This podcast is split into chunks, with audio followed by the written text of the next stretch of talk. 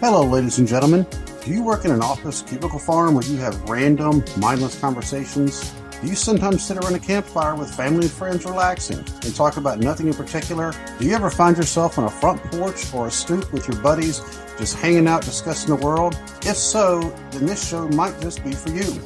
On Cubicle Chat, the topics are like the ones you would find in an office setting, a campfire, or a front porch. Anything and everything ranging from pop culture to travel to nerdy interests and even military stories. If any of these pique your interest, then check out the Cubicle Chat podcast.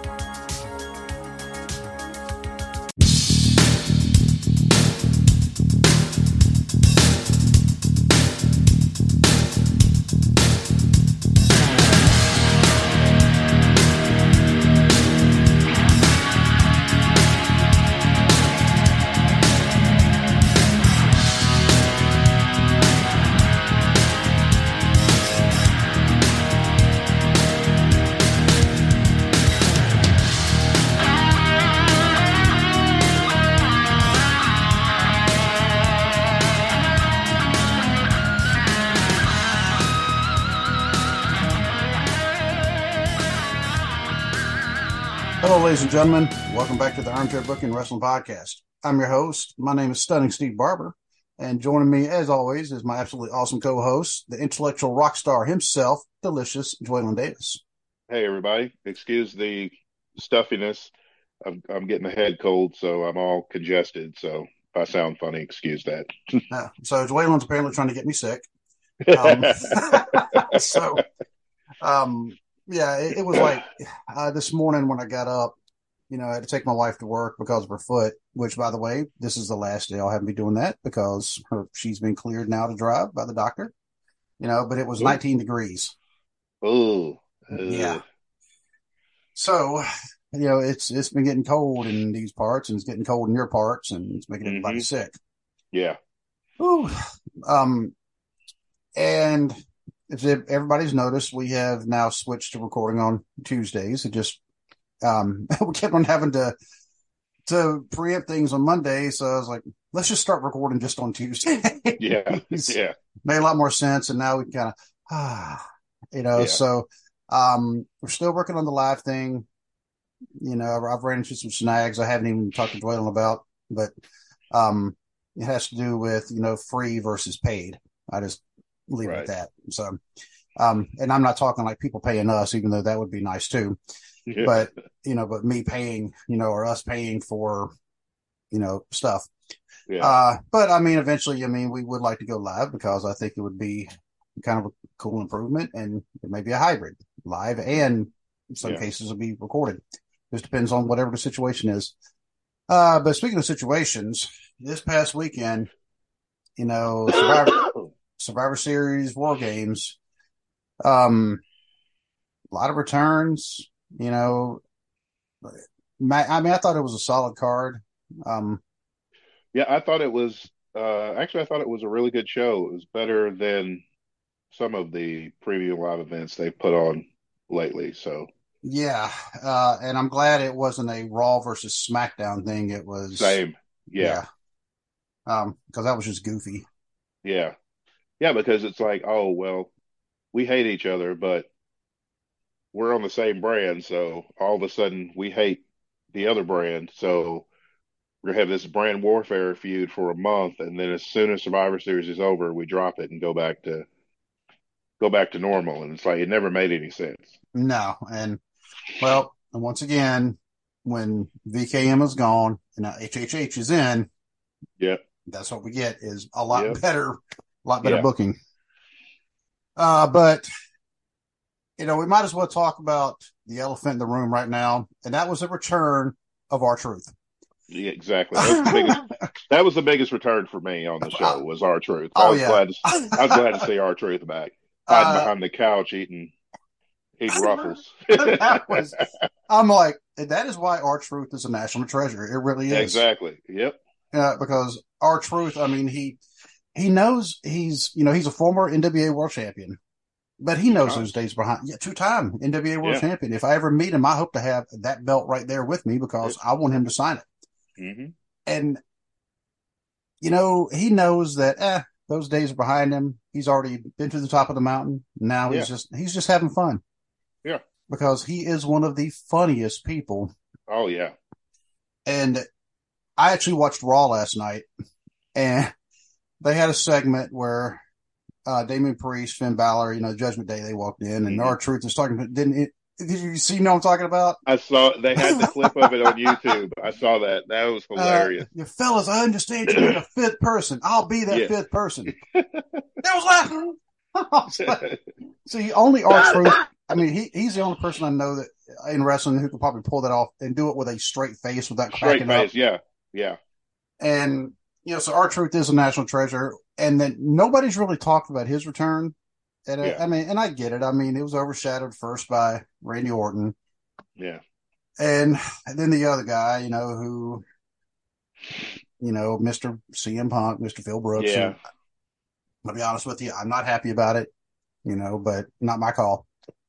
My thing is, I feel like he's going to have a very tight leash because, and, and that's the difference between Triple H running the show and Tony Khan. Nothing against Tony Khan, but he's still a young promoter. He's only been mm-hmm. running a wrestling company for four years. People forget that when they want to throw all of this shade at Tony Khan, and it's like he's been doing this for four years. And during the middle of that was pandemic. Doing, so about yeah, a year and a half of that didn't even have an audience. Yeah, didn't even have you know live crowds, and so you know CM Punk comes in CM Punk is, in my opinion, is no different coming into AEW and convincing Tony Khan that he was the savior of that company, just like Hogan and Bischoff went to TNA and convinced Dixie Carter that they could take TNA to WWE heights, and they didn't. All they did was bring in their old friends, get them jobs, put out a crappy product, and about killed the company. Well, that's one thing we don't have to worry about with CM Punk doing because he doesn't have any friends. You know, yeah, so he, yeah. Um, but it's like the promo that he gave last night was probably the most scripted promo I've ever heard him give.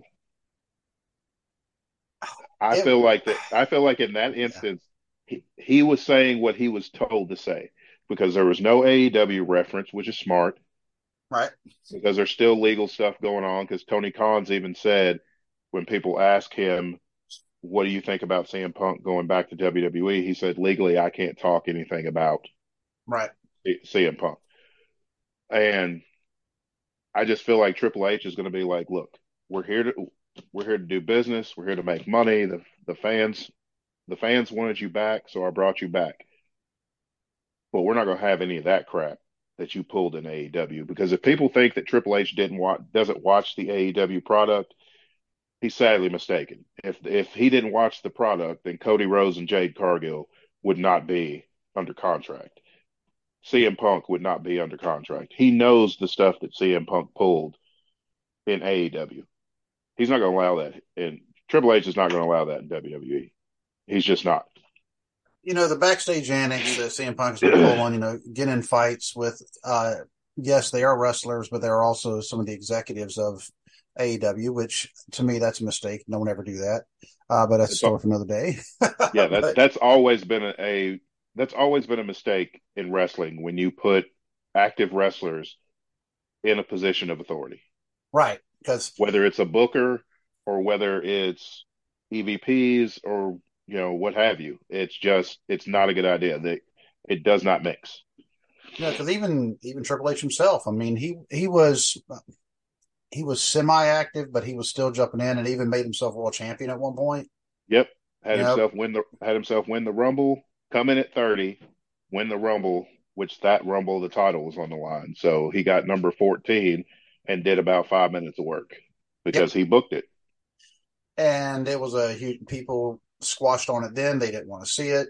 You know, it didn't matter if it was Roman Reigns losing the belt. They did it just so Roman could regain the belt at WrestleMania. That was WrestleMania. People walked out before the final match. Yeah, and everybody knew when as soon as Triple H won the title, everybody knew what the story was going to be. It was the Roman Reigns redemption arc, and it's like nobody wanted to see that at all. And I, I still remember that particular rumble because as soon as he walked out, um, and then of course won uh, the belt, I texted you, and it it was one word repeated three times. it was a compound word. The first part yeah. of it being bull. Yeah. so, yep. I remember that. Yeah. And I made a kind of a post on on Facebook about it, and you know, because I and I normally don't post a lot about wrestling on Facebook on my personal mm-hmm. page, but that one I had to because I pointed out he's an executive and he just put the world title on himself. Yep. You know, instead of you know the wrestlers who are actually doing it day in day out. Exactly, um, like he's done it. I mean, Vince is the owner of the company, has put the WWE title on himself and put the ECW title on himself. Um, when uh, Dusty's done it, Flair's done it, Kevin Nash has done it. You know, just there's yeah, big guys. Vince Russo. Vince, I was going, yeah, Vince Russo has done it. It's like that is never a good mix of having people in authority holding championships. It's just, it's never a good idea. It, even if you're not holding championships, you should not be an active wrestler and have any kind of say so in the day to day activities of your particular wrestling company. Exactly. And so we know, we knew that was a mistake back then with AEW. And then when Punk got into the, uh, the physical altercation with Jungle Boy, Jack Perry, yeah. You know, it, it made like regular mainstream news. Yeah. And the, the thing is, everybody wants to put the blame on Jungle Boy.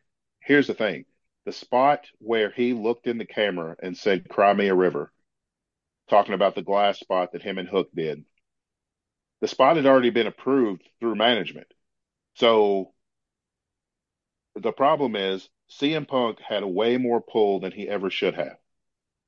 So he exactly. thought that he was an executive and was running the show because Tony Khan gave him his own show, Collision. That CM Punk would use that to not have to interact with anybody he didn't like. So he he told Jack Perry that he didn't think that was a good idea. Had Jack Perry go home because they got into you know they got into an argument, nothing physical, but they got into a verbal argument about it. And then when it came time for a pay per view match between Jungle Boy and Hook, all that that whole spot with the with the car with the real windshield in it was already cleared through management. But CM Punk was still mad that it was done, and CM Punk was mad because Jungle Boy looked at looked in the camera and said, "Real glass, cry me a river." CM Punk has taken shots at people on on the microphone his entire career. That's part of what's made him CM Punk is the shots that he takes at people. his problem is he's one, he's one of those classic people that can dish it out, but they can't take it. Exactly, or even like Triple H said back, you know, twelve years ago. Mm-hmm. He said, "Yeah, you're all for change, but only if it revolves around CM Punk being the center exactly. of attention." Exactly, as long as he's the guy. That's why when he came back the, the last time in AEW, they even catered to him again. And then ha- he had a separate world championship than MJF. He had the so-called real world's championship that he put the X on, and it's like, why are y'all doing this? We, you have a world champion. You have a, an excellent world champion. Punk wants to be world champion again. Make him earn it. Don't just yep. say, "Oh, well, you know, since you didn't lose the belt, uh, just go ahead and defend it. And you get to go to Wembley and defend this bogus world title at one of the biggest shows of all time. Just because they Tony Khan kept catering to CM Punk. But then CM Punk gets into it with Jungle Boy again backstage and then tries to attack Tony Khan. I mean, that's the last straw. Yeah, you can't, I don't attack the owner of the company. I mean, did he, did he not remember what happened to Nailz when Nailz got into it with Vince McMahon and like snatched Vince McMahon up out of his chair and slammed him against the wall and all kinds of stuff? He was gone like that. Mm-hmm. It's like, you know, nobody's above the boss. You're just not. You and I couldn't do that to our bosses when no. we were working. No, but I say when, when we actually had bosses. Yeah, when we were, you know, when we were working in the office, we couldn't have gone and snatched up our bosses and just, you know, attack them and everything without getting fired, arrested, and everything else. Oh, believe me, my last the last two bosses I had in the Air Force, I wanted to, uh, and I and I came about that close to doing it to one of them one time. It had gotten that bad, but you do that in the military, yeah, you will find yourself probably uh-huh. in jail, and you will find yourself yep. discharged with a not honorable discharge, and yep. you know, and yeah, um, you know, but I mean, but I also knew I couldn't do it because all I have, you know, obviously I have a family to, uh, to exactly. prioritize. And yeah, uh, CM Punk is married. I mean, they don't have any kids as far as I know. Um, and I did think it was actually kind of, kind of cool. He did mention AJ Lee last night and he said she's doing good, yeah. you know, so I thought, was, all right, that's kind of cool. Um, I mean, it was, it was a nice, boring, sanitized promo. But when he looked in that camera and said, I'm home, for me, that was the most hypocritical thing that he's ever said because you have spent almost 10 years mm-hmm. talking about how bad this company is. And then all of a sudden they, they back the Brinks truck up to your house and say, here, we're going to pay you this amount of money to come back. Because honestly, that's the only option for him. He's burned that bridge in AEW. Impact was interested in bringing him in, but there's no way they could have matched WWE's money, no. and they and they knew it because they were pursuing him. But then when they found out that W that there was talks that WWE wanted to bring him back, they just kind of backed off because they're like, you know, we can't compete with WWE money. There's no way he was going to New Japan. Those guys would have killed him over there. Mm-hmm. They wouldn't have put up with any of his crap. And CM Punk's not built for strong style. He thinks no. he is, yeah, but he's not. Well, his he's, two his two MMA fights proved he's not ready for strong style. No, he is not ready for strong style. So if he's going to make any money and still be relevant in pro wrestling, he had to go back to WWE. He had to swallow his pride and go back because he still thought that that company couldn't go on without him. And they did, and they've gotten better and better.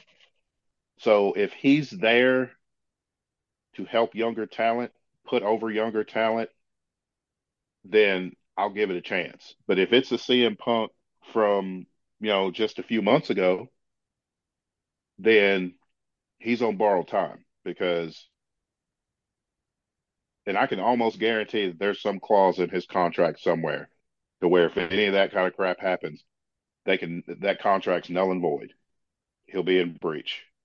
And we've already I know you've seen the videos that have come out since then and seen a lot of uh, the news reports where uh, all the different wrestlers' reactions to it. Uh, the most prevalent, of course, being Seth Rollins. Yeah. Um, and our friend Justin from TNC Sports Talk, he's been texting me and he asked me, he said, "Do you think it's a work or a shoot?"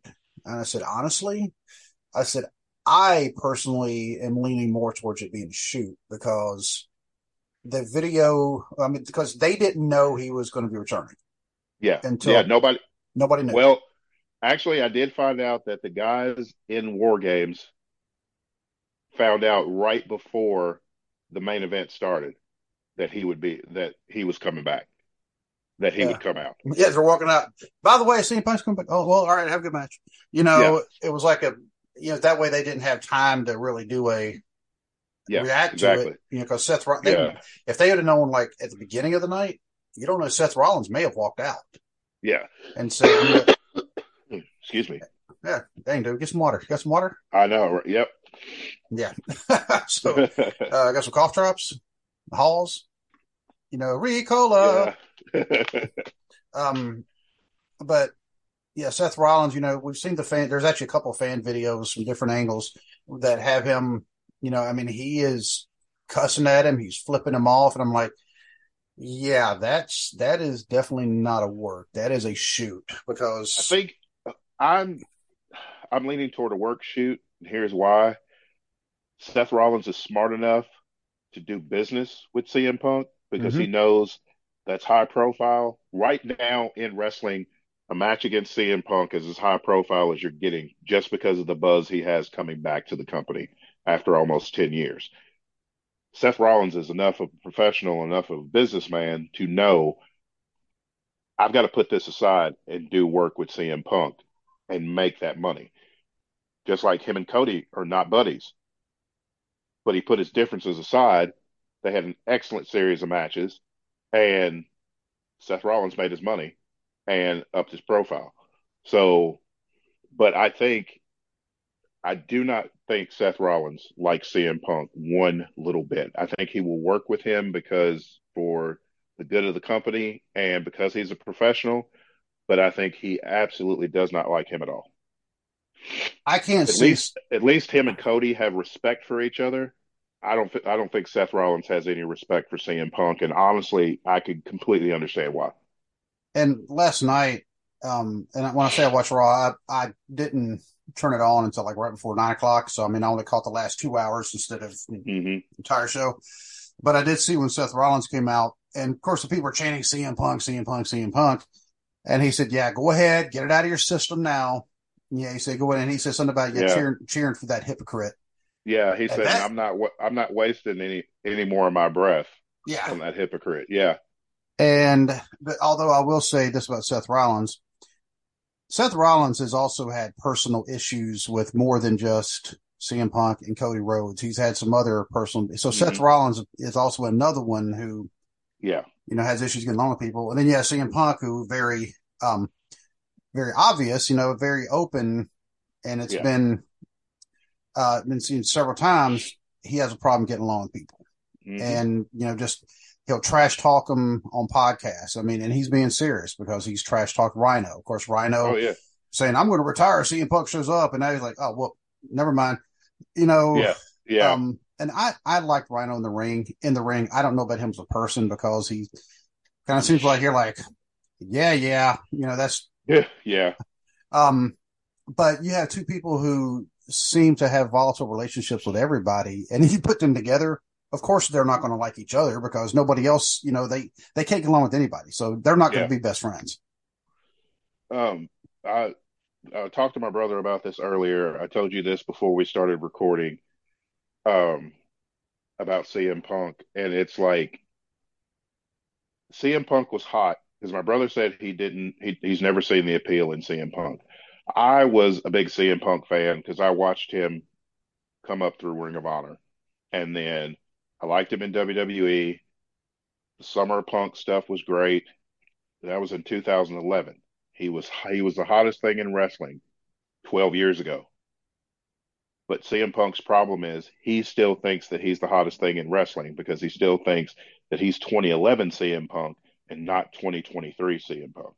2023 CM Punk has had a has had less than 10 matches in wrestling. That's, that's true, yeah. Because he's been hurt more than he's wrestled. Because his body cannot hold up. Some people can take a layoff and come back and be as good or better than they were before. I know he's an exception, but Shawn Michaels did it with a broken back. Mm-hmm. Was out four and a half years, comes back, wrestles another eight, and had a better second run than his first run. CM Punk's not that guy. He was out seven years. He comes back. He won two world titles in AEW with a total combined reign of six days.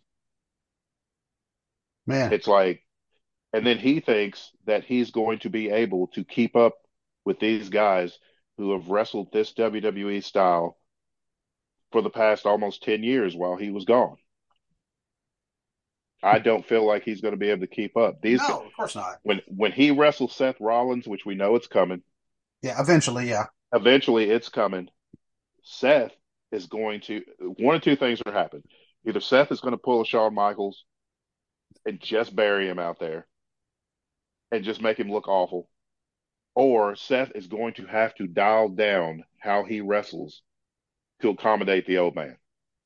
Because this CM Punk is just the old man trying to get that last bit of glory before he rides off into the sunset. He's trying to get that last big paycheck, which I can't fault him. Make your money by all means. But in my opinion, he's going to be in the way. WWE has been excellent the last couple of years with Triple H at the helm. CM Punk's going to be in the way because he's not going to agree with a lot of the way that WWE's wrestlers are competing because he thinks wrestling should be this way. He's turning into an active version of Jim Cornette, is what he's turning into. I, I was actually going to say he's a straight edge Ric Flair because Ric Flair didn't know when to hang it up and it, thinks exactly, you know, so. Uh, is be at the top, yeah. Oh, but but it's it's going to be interesting to watch. I mean, and I will say yes, they're going to get people. Talk, people are talking about. It. Obviously, we are right now, mm-hmm. and oh, know, it's and, definitely going to bring eyes to the product. Which Triple H is a smart man. He knows what he's doing, he, and he'll also he'll know when to cut his losses. So we'll see yeah. where it goes. Um, uh, the video of um when his music hit, and of course, a lot of people once the credits started rolling, you know, yeah. they showed the little logo, they turned it off. Yeah. Um, I've I've been in the habit of not turning it off for a very long time now. Same. You know, because I just maybe it's because I've watched too many movies in the theater. You know, where the credits yeah. roll. I've always, even when I was a kid, I always wanted to stick around to see. Yeah. I'm like, I paid for this. I'm going to watch all of it. I don't care if I have to. You know. Yeah, I mean, I've been watching like mid credit or end of the credit, you know, bonus sequences since Ferris Bueller's Day Off. Exactly. You know, when he walks out, you're still in the theater. Go, go home. You're still here. Go home. Go, get, yeah. get, get going. but you know, because I, I want to say when Bray Wyatt returned, that that was also mm-hmm. they were yep. getting ready to roll the cr and all of a sudden, boom, you know, yeah, Matt, yeah. Matt Riddle had beat Seth Rollins, and then he was in the entrance way.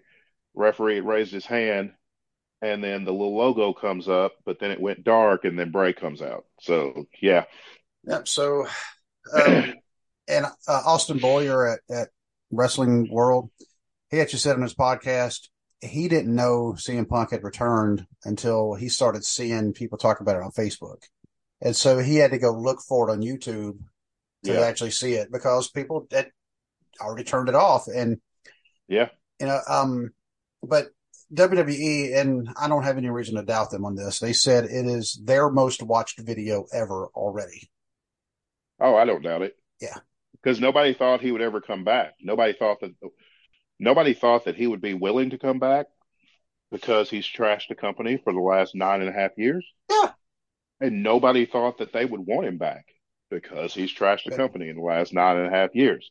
But Triple H has been able to bring back Bruno Sammartino, who wanted nothing to do with the company forever. He was able to bring back the Ultimate Warrior, who him and Vince had fell out, you know, a decade before.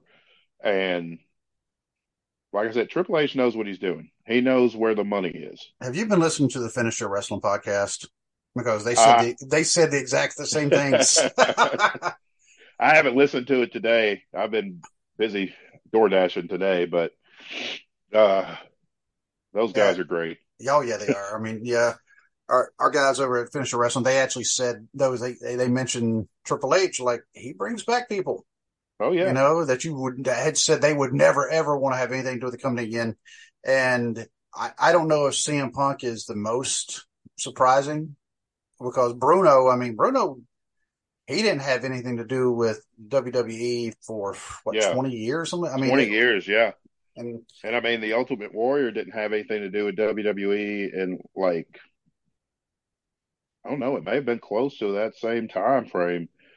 Uh, Let's see. His last thing with WWE was in '96 when he was yeah, at WrestleMania, and he's squashed Triple H. And then he yep. was inducted in 2014 because he died two days later. Yeah. And so 18 years. Something. Um. Yeah. yeah. Wow, man. That. Yeah. Oh, oh my lord. Yeah. That was. That's what I was thinking. It was I was thinking it was pushing 20 years because he got because every time like you know every time he'd come back he'd get fired because he'd want to like hold up the match or he wouldn't show up for house shows and things like that. And Vince was just finally like just no I'm done. You're no. fired. Yeah uh, after this obviously by the way here's a check and you're gone out of here. Well it happened at uh SummerSlam where they were Savage and Elizabeth where they were the main event, where their wedding, Well, before the semi main event was Hogan and the Warrior versus Slaughter, the Iron Sheik, and General Adnan in a three on two in, handicap match. Yeah. Um, Ultimate Warrior held Vince up. I forget how much money, but but it was a lot. yeah, but he re- he refused to go out and wrestle the match until he was paid the money. So Vince wrote him a check. He went out there. As soon as the match is over and the Warrior comes through the curtain, Vince is waiting on him. He's like, "That was a great match. You're fired. Get your stuff. Go home." Gone. And then he came back a couple years later, and of course, pulled the same shenanigans. Yep. went on speaking tours around the country. Yeah. You know, and was trashing not just WWF and Vince McMahon, but a whole lot of stuff because Warrior, yeah. you know, he had changed his name to Warrior to Ultimate Warrior. Uh, he had lost his ever loving mind. Yeah, he was a he was a disgusting human being. He, yeah, he just he, was. Um, and even Bruce Pritchard has said that on his podcast, he, and Jim Ross said the same thing. They're like, I don't normally want to talk bad about the dead, but he was not a nice person. He was not a good no. person. No. Um, you can't and, find one wrestler in an interview ever that has had anything to say good about him other than he had a presence about him. Yeah. Is the nicest thing I've heard anybody say. He said he had a presence about him, and the kids loved him because of the the energy and everything. Right. That's it. That's it. But most tri- most people couldn't stand him. But Triple H managed to get him back into the Hall of Fame. Mm-hmm. You know, um, that's a separate the art from the artist type of situation. Yeah, um, we know exactly. Chris, ben, Chris Benoit will never be in the Hall of Fame because yeah. what he did was, which you know, okay, which is understandable, completely understandable. But but are they going to take Sunny out of the Hall of Fame? I was Sunny's in the Hall of Fame. I was wondering the same thing now. Because Sunny, Sun, she is going to be spending the rest of her life in jail. Yeah, because she's got 17 years in prison for manslaughter. 10.6 of it is for driving while intoxicated and causing a death. And then the other the other part of it is the manslaughter charge. Yep. And then consecutive terms. She, yeah, exactly. So she's got she's looking at 17 years in prison. And then when she gets out, she's got eight years of probation. Uh, and Florida, I did not know this until I was hearing the story. I think it was Russell WrestleMania was the ones who uh, mm-hmm. actually had the video about it. Uh, I didn't know this. Florida does not do like early release. No, you most of the time in Florida, it's got to be extenuating circumstances in mm-hmm. order for you to not serve your full sentence. So she's going to serve 17 because there's there's not going to be any extenuating circumstances. You were drunk driving on a suspend on a suspended license and killed a man. Three I mean, times the legal limit. Three times the legal so limit. Not just a little drunk. I mean, she was all the drunk. And here's the thing: I understand how it works. That you know your lawyer is going to tell you to plead not guilty and all that. But how could you? How could she stand there with a straight face and say she was not guilty when you knew you were drunk, you knew your license was suspended, you got behind the car, you know you killed that guy, you know you did. There's no way she could not have known that what she had done to that man. And it's like he was a 75 year old man too. Yeah. And I don't know how fast she was driving, but I, I think it, it, was on the interstate, wasn't it? Yeah. Uh-huh. So, so you got to think, I mean, she had been doing probably at least 65, 70. I don't remember what the, I think Florida, I think the speed limit's 70 normally on the interstate. I could be wrong, but I mean, but I don't think it's any lower than 70. But I mean, she took, she took somebody's husband, I'm sure. She took mm-hmm. somebody's mm-hmm. dad, oh, somebody's grandfather, yep. you know, it, because she couldn't sit her butt at home and not drink and drive? Uh, when it comes to drinking and driving, I have no sympathy. Yeah, I have none. Yeah, Not a bit. because I can tell you right now, uh, kind of a personal thing. My stepdad was almost killed by a drunk driver right before our junior year of high school, or maybe our senior. He was killed. He was almost killed by a drunk driver, and ever since then, I've been like, you know. Now I will tell people, you need a ride. I don't exactly. care. Give me a yeah. call. I don't care. Give me a call. I will make sure you get home safe, and also make sure you don't get behind the wheel and, and hurt or kill somebody. And, exactly. I mean, in this day and age, you can't reach one of your friends or one of your family members, there's Uber, there's Lyft, there's a cab, there's mm-hmm. all kinds of stuff. If you need to get somewhere or you need to get home, there's never an excuse to drive drunk. There's just not. And you know, you're talking just under 30 years ago, she was the most downloaded image on AOL, which mm-hmm. was a mm-hmm. huge deal at the time. Oh yeah, but she, yeah, it was a huge deal back in you know in '96. She was the hottest. She was the hottest female in wrestling, and now she's going to be serving more than likely the rest of her life in prison. Not gonna lie, I mean, she was a celebrity crush I had. I mean, because she was she was banging. I mean, yeah. Um, now she's well. First of all, you know, it looks like somebody you know ate Tammy Sytch because man, she ballooned up. Yeah. Um, well, I mean, all that drinking will do it to you. All that drinking will do it to you, and you know, well, I don't know what prison food's like, but um, you know, and we we had said even before she got this, we hope she was managed to get her life together because she was getting in trouble still in New Jersey on probation oh, yeah. and still. It's yeah. not her first time in prison, folks. You think she would have? You think Chris Candido dying would have been the motivation? Which he didn't die. He didn't die from a drug overdose. He died. He died from a freak. It was a freak thing, thing that happened with him. Yeah, it was a freak medical thing that happened, but they had had long documented history of substance abuse issues. Um, going back to the original ECW, they went to WCW. They got fired from there because they there was issues with behavioral issues because of substance abuse. Um, they went back to ECW, got canned again. Um, they just couldn't stay out of trouble. And then it seemed like Candido had kind of cleaned himself up when he was in TNA in the early days of TNA, broke his leg, and then the blood clot killed him. Yeah. And, you know, and then now, oh, in the past couple years, it's been coming out about all of Sunny's adventures behind his back.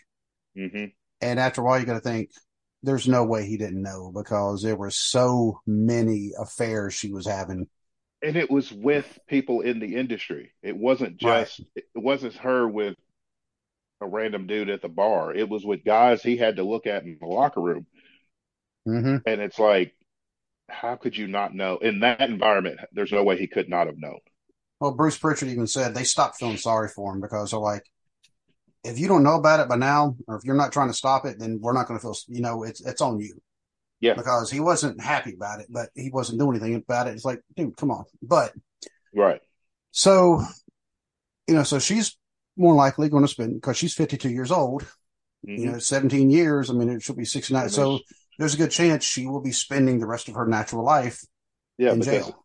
She's not in the best of health anyway because of years of drug use and alcohol use and and then she's going to be she's going to spend 17 years in prison so yeah, yeah, and, and oh, but so uh, as far as the Hall of Fame goes, that's I mean, my thing. Yeah, is okay. And like I said, and I understand from a company and PR standpoint, not putting Benoit in the WWE Hall of Fame. I can say what he did was was horrible. It was yeah. Oh my god, it was horrible. I can separate the artist from the man because I still enjoy watching Chris Benoit matches because he was yeah. such an amazing wrestler. I understand completely in them not putting him in the Hall of Fame. But it would be hypocritical to leave Sunny in the Hall of Fame after she's killed someone. Right. You know, because I mean, they pulled Hogan out of the Hall of Fame. Yeah. And they pulled Hogan out. Yeah, they pulled Hogan out of the Hall of Fame. I mean, like, they ended up like, him back in. Because, yeah, but I mean, but they pulled him out immediately. But, yeah, um, and it's and, like she should be pulled. I mean, if that if that is going to be the basis, Chris Benoit committed murder. We all know that. So did so did Sunny. Yep. So if he's not going in the Hall of Fame, then she should be pulled from the Hall of Fame. Did they pull Snuka? Uh, I don't Actually, I don't think they did. Uh, well, I think part of that because it never went to trial because his dementia was so bad. Exactly, he was yeah. uh, he was not competent enough to stand trial. So there there was not. They don't have they don't have the proof. They don't have the proof that he did it. Everybody but, knows he did it. Yeah. Everybody knows he did it, but they don't have the proof. So that's what's keeping him in there. Uh, if anybody's wondering we're talking about, just look up Jimmy Snuka. The whole story's there. It's a long story. Yep. You can find Dark Side of the Ring. They did a whole show about it. Um, yeah, it was pretty. Yeah, Jimmy Snuka apparently he was just a gross person. He really was. Yeah, I mean, a legend in the business, but yeah, behind the scenes, his personal life, he was an awful human being. Yep. You know, but we have a feeling CM Punk's also he's been kind of an awful human being. Um, but CM Punk, I mean, I, well, I like the way you put it on Facebook and Twitter. If you go to at the Rockstar seventy three on Twitter or Twix, you can find what Jalen said. But what he said was CM Punk is the McRib of wrestling. He is because okay, the McRib which is, in my opinion, is gross. Not not a McRib fan at all. It's nasty. I, I used to, like I always say that the McRib is the deadbeat dad of the fast food sandwiches. It shows up once or twice a year, and everybody's like, "Oh my god, oh my god, it's back, it's back," and then it's here, and then it's gone. This is CM. Punk. CM Punk is the McRib of pro wrestling because he'll come in, cause some chaos, he's gone. And then he comes back, and it's like everybody forgets all the stuff he did over here because, oh, well, he's back in WWE. So, yay, yay. Give it time, people. Just give it time. He's going to mess this up too. Because his personality is one of me, me, me. Yeah. And, and his and his track record speaks for itself. I mean, he walked out of the company in 2014. I mean, instead of having the discussion with management and things of that nature, he just doesn't show up for work. You can't just not show up for work. It's just your job. You're under contract. Your job is pro wrestling. Show up for work. If you're hurt, then go see the doctors, talk to management, all that, but not because I never thought that he walked out simply because he was hurt or possibly misdiagnosed by the doctor and things of that nature. There's been several guys that have been misdiagnosed by the WWE doctor. Mr. Kennedy was one of them. Mm-hmm. But Punk walked out because Punk wasn't getting his way because he wasn't up here. He was not the focal point. He didn't win the Rumble. He wasn't going to be in the main event. That's a lot of been the chip on his shoulder was that he wasn't go- he wasn't the main event. Did I feel like he should have been the main event? Maybe. In, I mean, p- probably, probably. Yeah, I mean, should he have been in the main event instead of the Miz? Yes. Nothing against the Miz, but yeah. but he, like when that when Austin left that time, and they did that whole thing about Austin taking his ball and went home. That's what Punk did. He did not get his way. He went home like a spoiled little child and was like, hmm, well, they're not giving me my way. So I'm just going to stay home. And they're like, okay, we're going to keep working. And yeah. they just passed him by. and, you know, when Punk walked out, uh, Steve Austin, he still had his audio podcast at the time, and I used to listen to it. But he actually brought it up, and he even he put a message out to CM Punk, and he said, he said, when I walked out, it was the worst mistake I ever made. Yeah. He's like, you need to go figure it out, make amends. You know, y'all need to work it out. He said, because it's going to be nothing but heartaches and headaches for you. And of course, CM yeah. Punk, I mean, he responded by doing his own interview with uh-huh. um, uh, Colt Cabana. Yep. And then now Cole, him and Colt Cabana don't like each other. No, they, they were good friends at one point yeah, he burned that friendship. I mean, they were best friends. I mean, they were from back in the early Ring of Honor days. I mean, they were best friends behind the scenes. They were both from Chicago. Champ- both from Chicago. They were tag team champions in Ring of Honor. And then he burns that bridge. Yep. And then that thing he said last night on the that interview, uh, that promo, where he's like, everybody in the back has been nothing but love and everybody's happy that I'm here. No, they're not. There is not not every single mm. person is happy he's there. And then he looks at the camera and he's like, Well, almost everybody's happy about it. And it's like, yeah, Seth ain't happy about it. I'm sure there's some other ones that aren't happy about it. Um there, some people are speculating that's why Drew McIntyre he walked out in a huff too. You know, left the arena.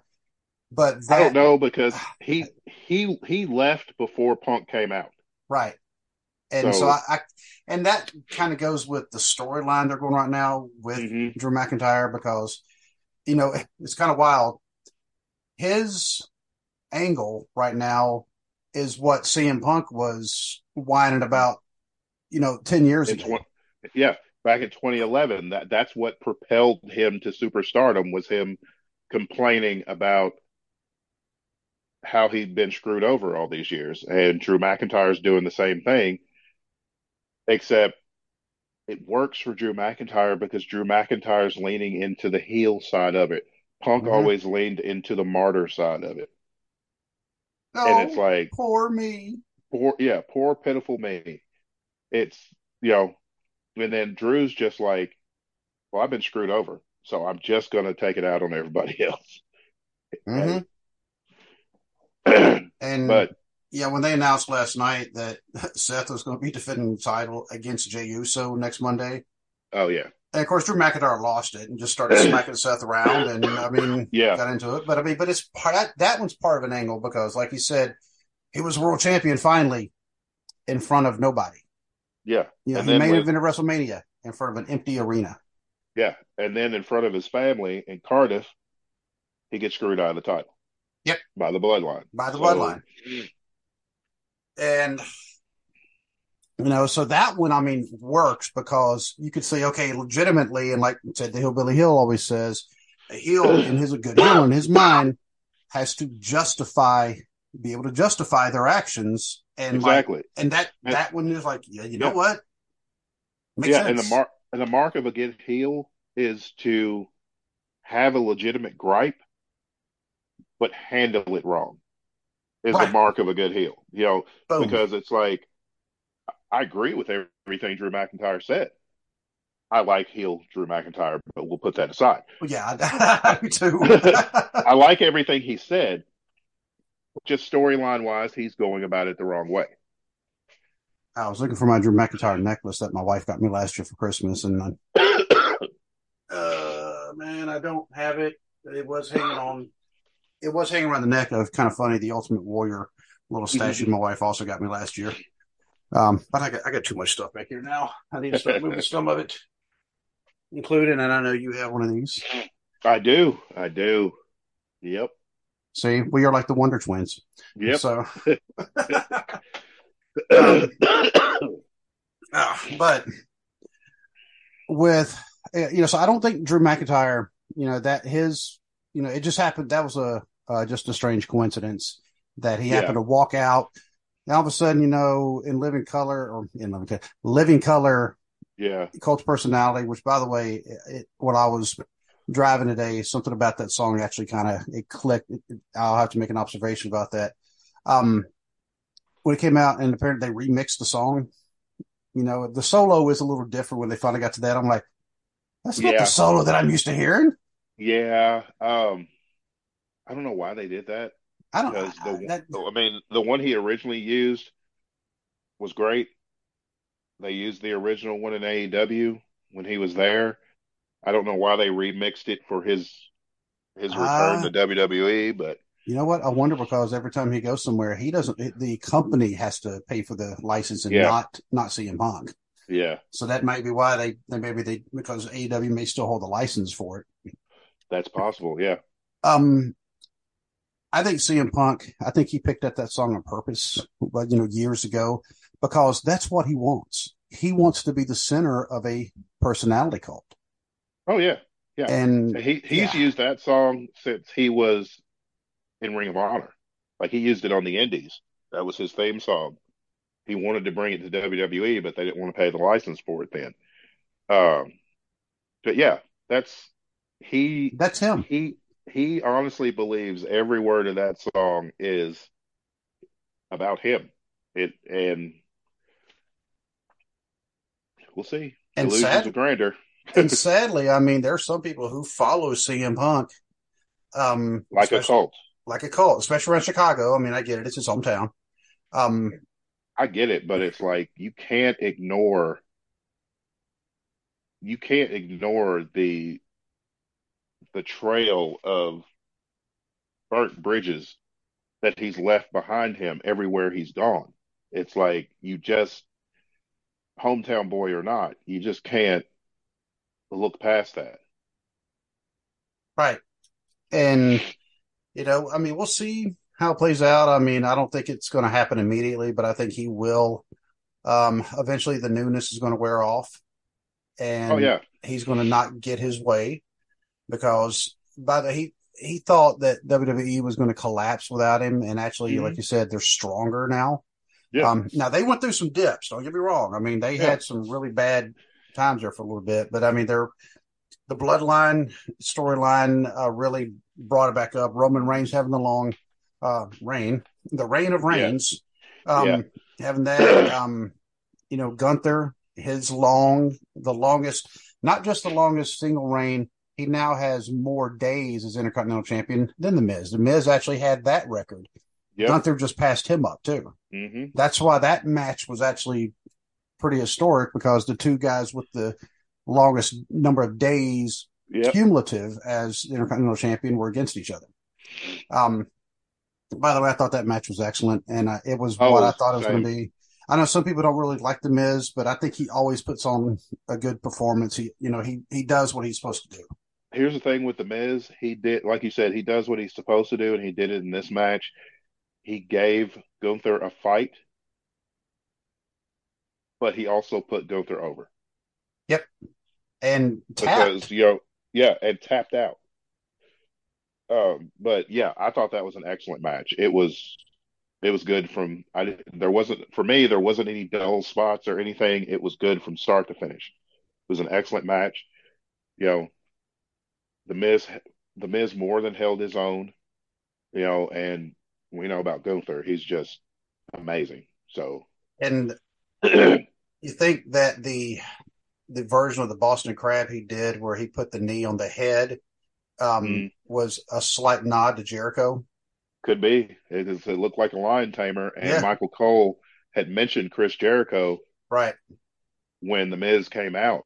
He was like, the only person who has more intercontinental titles than the Miz is Chris Jericho. And Gunther beat him using it. I mean, it's essentially it's a Boston Crab. It's modified a little bit, but yeah, I've I've never seen Gunther use that move before. I haven't uh, either. I've seen him use the crab, but not like that. Not like that. And you know, so once again, like we've actually said on the show before, Gunther can beat you in so many different ways because oh, yeah. And, he he doesn't have one particular yeah. finishing move that he always uses. Well, you look at, I mean, he he's beaten people with the sleeper. He's mm-hmm. beaten a lot of people with the power bomb. He's beaten people with the Boston Crab. He beat the Miz with the Lion Tamer. It's yeah, he's got an arsenal of weapons to use to beat somebody, which makes him extremely interesting to watch because with just about everybody else, you know, sooner or later they're going to hit their finisher. You know, and you or, don't know or, which finisher it. You don't know what he's going to hit. Yeah, exactly. Most everybody's got one finisher. You know, Gunther has four or five. Yeah, I, I so, mean, it, he's scary good. Yeah, and that match was really good. Um, I thought the way, yeah, because eventually we got to talk about some of the other matches that were on the card, but uh, the women's uh, War Games match, I, I liked it. Um, the trash can spot was a little, to me, it was kind of goofy. I that one was like, well, the uh, problem with it is that she, Iyo Scott did that in NXT in the War Games match there. This uh, is ah, actually a much okay. better War Games match yeah. than this one. This one was good. Right. I mean, it was action packed, but but it was not as good as I thought it was going to be. I expected more. There um, wasn't. I don't know. It's like it's like the intensity was forced. Right. And, and yeah. Even the whole, you know, reunion of Charlotte and Becky seemed forced. Right. Because they figured everybody wanted that, but it's like, eh, no. They don't like each other behind the scenes. I mean, they've yeah. actually talked about that. You yeah. know, so just let but, them go out there and, you know, be on the opposite ends of the, the victory line. Exactly. You know, yeah. and they're on the same team. They're not going to attack each other while they're on the same team. Yeah, exactly. Um, and you know, but uh, the problem with the War Games match because I thought the men's match was part of this too. The and I think this is just kind of a one of the negatives about the evolution of wrestling that's happened since the first War Games matches. And by the way, I like how Cody, they were talking about this was his dad's match. This was Dusty Rhodes' yeah. match. Yep. You know, he, he was the, the one who invented it. But it's turned into a big spot fest. Yes. And Iyo Sky jumping off with a trash can on her head. Can't she can't see. So yeah. of course they're going to there's going to be the other eight they, women they in the ring. Yeah, they do the spot that I hate, where yes. everybody's hovering around waiting for somebody to fall on them, and it's like it's not realistic. I'm not standing in a circle of people waiting for somebody to jump off the top of the cage and land on me. As I'm just I'm just gonna walk out of the I'm just gonna pull it. I'm gonna pull Samoa, Joe, Joe yes. and just walk out of the way. So I'm here she comes. Nope. Nope. Nope. Mm-mm. I'm gone. And then of course, you know, Charlotte Flair did the moonsault off the top of the cage. Yeah. Same thing. They all just, yeah. oh, here she comes. And at one point, you know, they're they're all looking up, waiting. It's like you're killing, you know, what's supposed to be the match. But yeah. I mean, it did have a lot of action. Like, but like you said, it did. It was it good action, action, but it was forced. It had a lot of action, but not not good storytelling because Bayley took the pin, like we mm-hmm. discussed on the on the preview but then they didn't turn on her. Right. That would have they, been they the probably will on SmackDown, I'm to guess, but probably. But that to me, that would have been the perfect time to turn on her, leave her laying, and then there's your feud for the next few months. Is Bayley against Damage Control, or she takes out one after the other to get the Iyo and the title. It was all laid out for them, but they didn't pull the trigger on it didn't pull the trigger. Too many stories they knew was going to happen on the night. I'm guessing, you know, um, I guess you don't take so much. Uh, yeah. But I mean, the match. I mean, it did set the pace for the rest of the night. So I was like, okay, maybe. Yeah, it got know. the crowd fired up. It just, and it, like I said, it wasn't. It was good. The you know, every woman held their own, but I just thought it was going to be better than what it was. Um, Santos Dragon Lee thought it was pretty good, decent. Um, you know, it was th- kind kind of a luchador, but not a luchador match in a yeah, way. Yeah, it was. Yeah, it was a. Yeah, it was a WWE luchador match. Right. I mean, they pulled out some legit luchador stuff, but they also kind of stayed within the confines of the WWE style. Um, I think it was. Uh, I I love the Dragon Lee substitution. Yeah. Um, hopefully the Carlito thing is kayfabe and he's not actually hurt. but having Escobar attack him makes sense. Dragon Lee, who's looked up to Rey Mysterio, makes sense for him to step in to try to, you know, avenge his honor. They had a much better match than I think Carlito and Escobar would have had. Yeah, because I mean, nothing against Carlito, but I mean, he's yeah, he's just now kind of coming back. I mean, yeah, he's just now coming coming back. He's he's older, and Carlito's never done, at least in WWE confines, he's never pulled out that lucha libre stuff. Right. So Escobar got to show what he's able to do. Dragon Lee has got to show what he's able to do. I've watched him since Ring of Honor. He's a former Ring of Honor World Television Champion. Um, he is for anybody who knows who Rush is, he's a former two-time Ring of Honor World Champion. He's in AEW right now. Dragon Lee is his brother. Okay. but uh, from what I've read, the company is very high on Dragon Lee. Um, he was in NXT. They brought him up to the main roster. Uh, he's been having some excellent matches on SmackDown against Cedric Alexander. So it was a good match. Uh, the right person won. Uh, Escobar needed oh, to win to further the the heel. Oh, he's, he's, just a great heel. He's he is a white heel. hot heel right now. He really is. Oh I yeah, mean, and so and the fact that he's not trying to be a cool heel when the crowd started booing him and stuff, he's just standing there soaking it in and saying, yeah. "I love it." yes, and and that's that's refreshing because too many heels try to be the cool heel and try to get the fans to like them even though they're the bad guy. No, you're a bad guy. If people like you, that's that's them liking, you know, your performance or your character or whatever. But bad guys don't know need to try to be cool. Right. They're just and I'm glad to see. I mean, I think um, you know he's going. to There's going to be some more good stuff coming.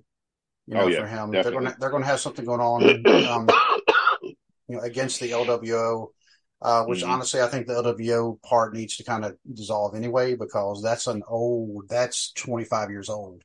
Yeah, you know. Uh, so, there's been there's been some talk that um he would have his own stable that they would bring uh, Angel Garza and uh, Humberto oh from NXT to the main roster and put them with Escobar. yeah, back that to way, the main roster.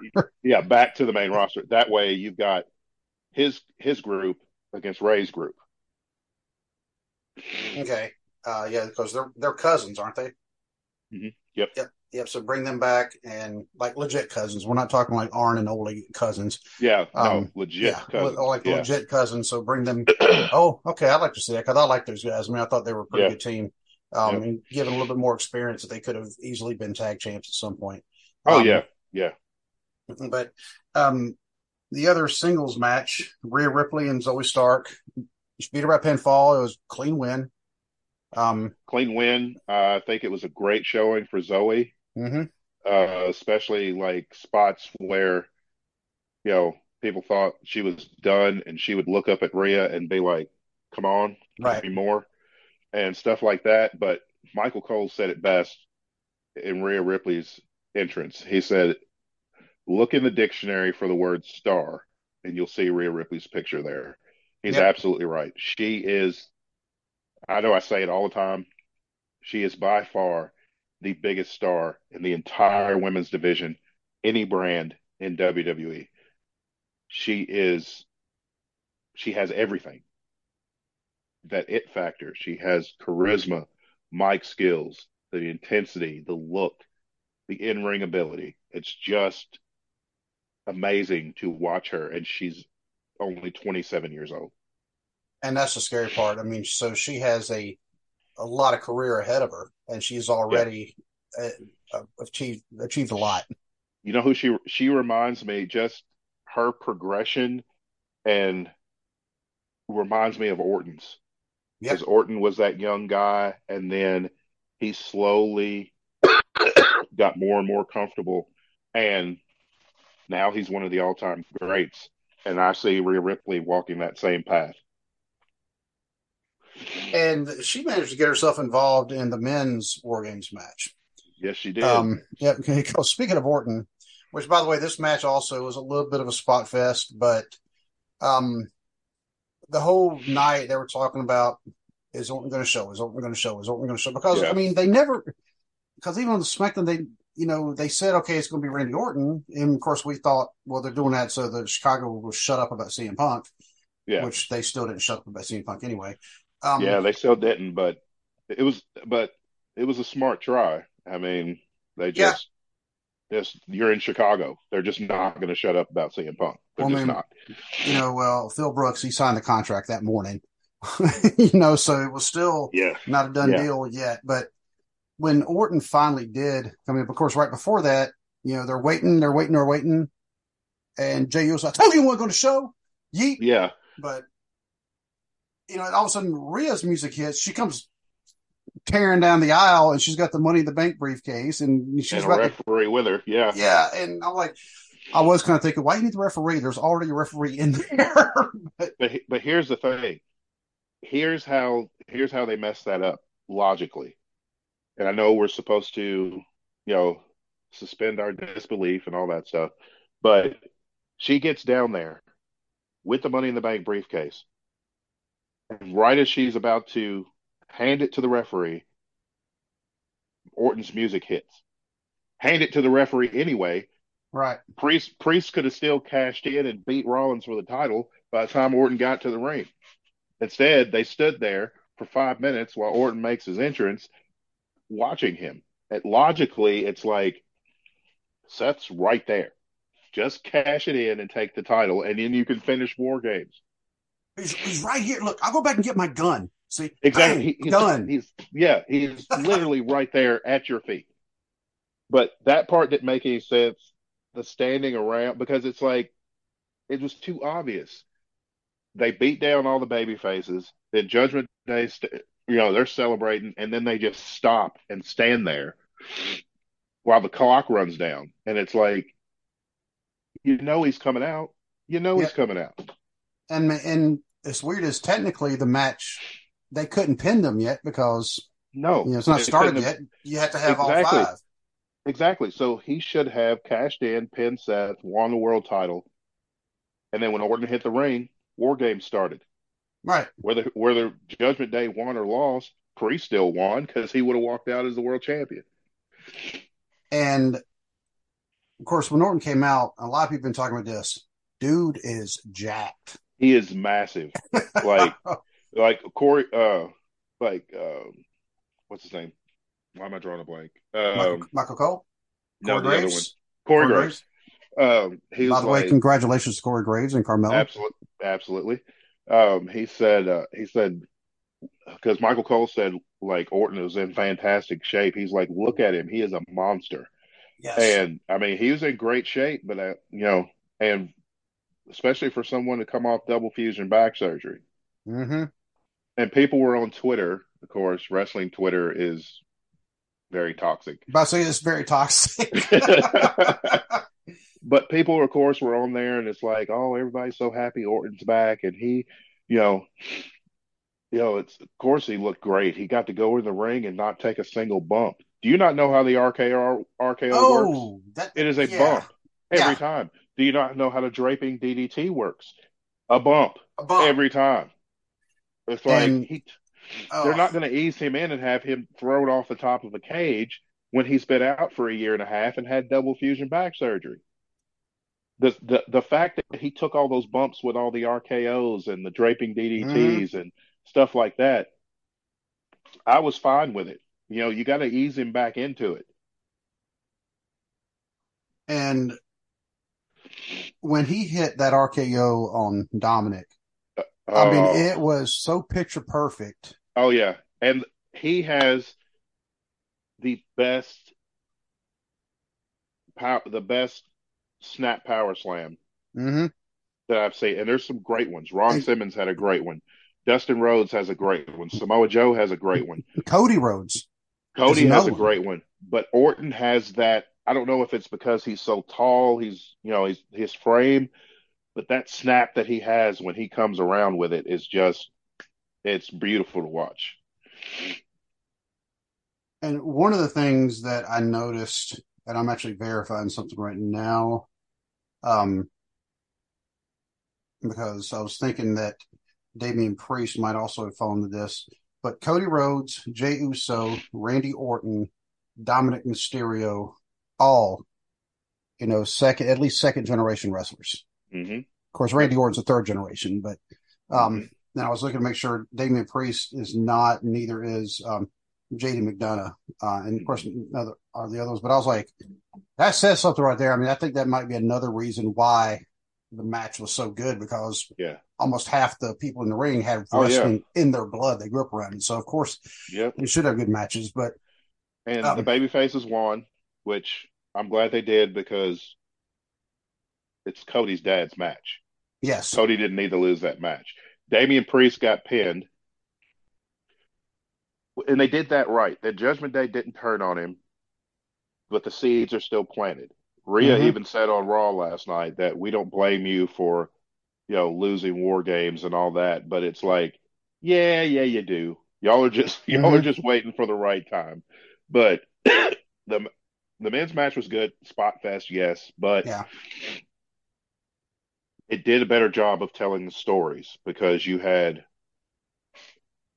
you had Seth and Cody having a tenuous ceasefire, so to speak, tenuous relationship because they have a common enemy. You had Cody worried that Orton wasn't going to show. You had Seth repeatedly telling him, he's like, I trusted you and he's not here yet. So you've got those stories. You've got Drew McIntyre stalking Jey Uso to get his revenge on the bloodline. Then you've got Orton coming back in the mix, and it was just it was good storytelling. Now the the wild RKO with JD McDonagh, where they threw him off the top of the cage to get RKO. Yeah, that one was a little sloppy because that was more or less JD McDonagh being thrown and just landing face first. Yeah, you know, pretty much. Yeah, yeah. And Orton, as soon as he's going, okay, right here, get the spot right here. You know, he was. Yeah. You know, I was like, oh, they're going to do this, and and then by the time Orton like kind of did his thing, I mean, McDonagh was already on the mat. So, but, yeah, I mean, it was that, it yeah. was too far. It's just, I mean, Orton played it off good though, right? With the excitement and all that stuff, so it kind of kind of masked it a little bit, but as long as you keep that front angle, because I saw it from the side, and it's like, yeah, he didn't hit any of that. Yeah, so that, that neck brace that JD McDonagh wore last night on Raw may be real because yeah. that was woo. I mean, that was that one was uh, pretty nasty. Yeah, but uh, but yeah, but, like go ahead. Overall, I thought it was actually I thought it was a really really good show. Uh, one of the better ones that they put on this year. I still feel like um, that um, the show in Puerto Rico is still the best show they've had all year. That one, yeah, was was fantastic. Uh, but I think this one was really good. I like the fact that there's not a there's not a main roster pay per view until the Royal Rumble. They've got nine weeks from Sunday, from this past Sunday. I mean, this past Saturday, they've got nine weeks to build to the Rumble. That is that is great. Um, the NXT NXT has a pay per view in December. They do. I did see uh, that. And my brother told me today that NXT has a pay per view in February in Clarksville, Tennessee. Yeah. Wow. Um, because they're because they built a new stadium or so arena or something in Clarksville, and uh, my and brother. Mi- t- Mims no longer lives there. I know. It, I know. and uh, but tickets haven't gone on sale yet. But I told him to keep an eye out for me because I want to see how much tickets are going to be. Because I would, I'd love to do that. Because I mean, I can get to Clarksville from my house. I can get to Clarksville in an hour and ten minutes. Okay. Hour and fifteen. Yeah, it don't take long. So you're actually even closer. Well, you're about now, I guess down to Covington from where I live, and I'm talking about Covington, Kentucky. Um, it's about 45 minutes ish. Yeah. You know, um, because this past Friday down in Covington, the Northern Wrestling Federation, they had their anniversary show. Mm-hmm. And they had their in, in Hall of Fame induction with Star Wars Matt and Anthony Bryant. And I'm not familiar with Star Wars Matt as much as what I am um, Tony Bryant. Uh, Tony Bryant's induction speech um, was actually really good. You know, I mean, I will say, I mean, because you don't normally speeches you just kind of sit there, but no, his was yeah. actually you know pretty. Not not that Star Wars Matt wasn't, but Tony Bryant right. because he's like one of the you know kind of at least on screen executives now, but you can tell he does a lot behind the scenes, and I didn't realize how long he'd been in the business. Um, but our buddy, uh, the guy with the most eclectic music taste ever, Great King Titan, actually inducted Tony Bryant. That's awesome. Yeah, and Tony actually, when before the speech, well, when he started giving the speech, he said, "You're Great King Titan normally." He said, "But today, you're Nick." And he said, "And I want to thank Nick, you know, because apparently they're pretty close friends." Right. Um, but I will say this: when uh Titan, when he came out, of course, he he's been hurt, like legitimately mm-hmm. hurt, and then his partner yeah. Sean Evans also just got hurt. You yeah. know, he had to have surgery on his hand, on his arm the other day. You know, mm-hmm. so he's out for a while. Um, yeah. But when Titan came out, they actually mentioned, yeah, he hasn't been seen for a while. Someone, and it's someone who it, it's a, a, fan. He's a um, pretty regular member of the NWF Army, but he's the one you've heard the stories about him. Yeah. I'll just leave it at that. He all of a sudden starts a chant of welcome back, welcome back. Nobody joined in. Everybody looked at him like, dude, there's a time and place. Yeah. This ain't it. You know, yeah. I mean, because as much as what we, we're glad to see Titan back doing the speech, it's not about him today. It's about right. somebody else. And everybody yeah. just kind of looked at, even the wrestlers are all like, what are you doing? you know, but that's I want to say, you know, it's like, it, it's like, you know, they say in the movie, not another teen movie, you can't just start a slow clap anytime you feel like it. Exactly. Same thing. You just can't start a chant anytime you feel like it because, I mean, it, it was kind of awkward. But, um, but at the show, Swinger, he lost the tri-state title yep. back to James Cross. Savannah yep. Sweet is now back because she threw a drink in Swinger's face. I, I saw yep. it, and then it hit me. Riley is the only face female they have right now. Yep. And I asked I asked her about that after. I said, "Do you realize you're the only only uh, face female?" She's like, "I am, aren't I?" I'm like, "Yeah, the full time." because so Savannah now, you know, that's been, you know, now she's back with you know, James Cross. Yeah. I said, and Ari Alexander was only here just for this. So she's not full time here. Yeah. And she's like, yeah, she's like, you're right. I, I am the only baby face. So, uh, but I'll see Riley going against Big Mama this Saturday in Manor. Mm-hmm. And speaking of Saturday, the Saturday Manor, if anybody's in this area, you definitely need to come out to the Manor Sports Complex because I'm going to be there selling merch. I was supposed to be doing it this past Friday, but things happened and I was so I wasn't able to sell anything, but I still had the stuff. I'm going to be selling some wrestling figures. I will take the camera and show you, but then you see the rest of the office, and it's an absolute mess, and my wife would kill me. but I can, well, I can show you one of the the things. This is, uh, well, remember Sin Cara? Mm-hmm. You know, this is like one of the figures um, that's going to be sold, and and somebody who we've been talking about quite a bit. This is a CM Punk Elite yep. Series, $110 for this one. This is the most expensive one, I will tell you that. Um, but I'm selling this on behalf of House of Plastic, who has actually sponsored us in the past. Um, because the owner, he, you know, he and I have been talking about me doing this, and he, um, so he actually, he, I, I didn't pick the the figures, he did. Right. You know, so um, in fact, I'd also be selling this one. This is not a wrestling figure. However, if you've ever seen Rocky oh, Five, okay. remember him? Mm-hmm. Uh, one of the funniest people in that movie, in a movie yeah. that's not supposed to be funny, but his famous line was "Touch me and I'll sue." Yeah, yeah. I love that line. But anyway, so yeah, show up at the at the Mount Orab Sports Complex on I think it's 100 Day Road in Mount Orab, Ohio, and you can see uh, of course, there's going to be some great wrestling. There always is with NWF. Uh, but I'll also be selling those. It is right before Christmas. Definitely come out. Yep. And, you know, if you're, especially if you have kids who like them or if you collect them, come on out. So, uh, but I have nothing else to talk uh, about. Me, I mean, it's, me either. I've got some, uh, some more door dashing to do this evening. So, um, I'm pretty sure, pretty sure you know you're not going to drive all the way up and, and, bring me some Arby's from Paducah all the way to Ohio. I mean, it depends on depends on how much you're paying. Ah, uh, well, I looked at the bank account and yeah, I mean, we're very, yeah, I can't even get Arby's by myself right now. So uh, I understand. yeah, you know, because it's right before Christmas, and of course, uh huh.